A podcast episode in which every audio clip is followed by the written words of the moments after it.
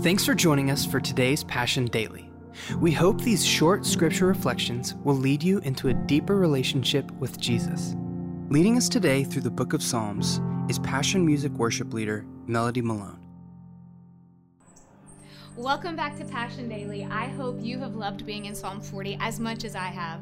The guys have walked us through the verses so well, and I've been so amazed at how much truth can come from a few short verses. When I was thinking about this passage, I thought about the Jesus Storybook Bible.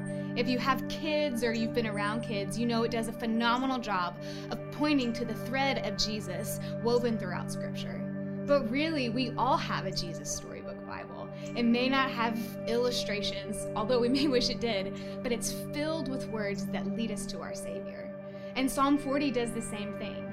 In the New Testament, the writer of Hebrews quotes Psalm 40 in chapter 10, verse 5 he reminds us that even though the psalm was written by David, a man after God's own heart, every verse is pointing to one greater than David, to Jesus, the one who did what we couldn't do, who lived the life that we couldn't live, and died the death that we should have died.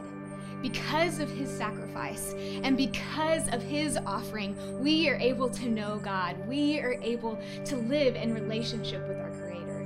And that's true for every single one of us today. The author of Amazing Grace, John Newton, says this. He says, Our pleasure and our duty, though opposite before, since we have seen your beauty, have joined to part no more. So as we close this week on Psalm 40, we come to realize it's as we see Jesus that our desperation can become exaltation, that we have a song to sing, that we can confidently trust in Jesus, and that we can delight in serving our King.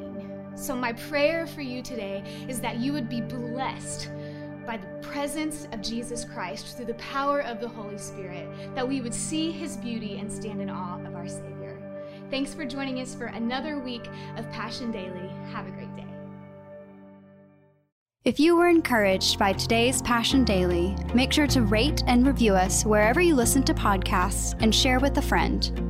For more information on Passion City Church, including our locations and gathering times, visit PassionCityChurch.com.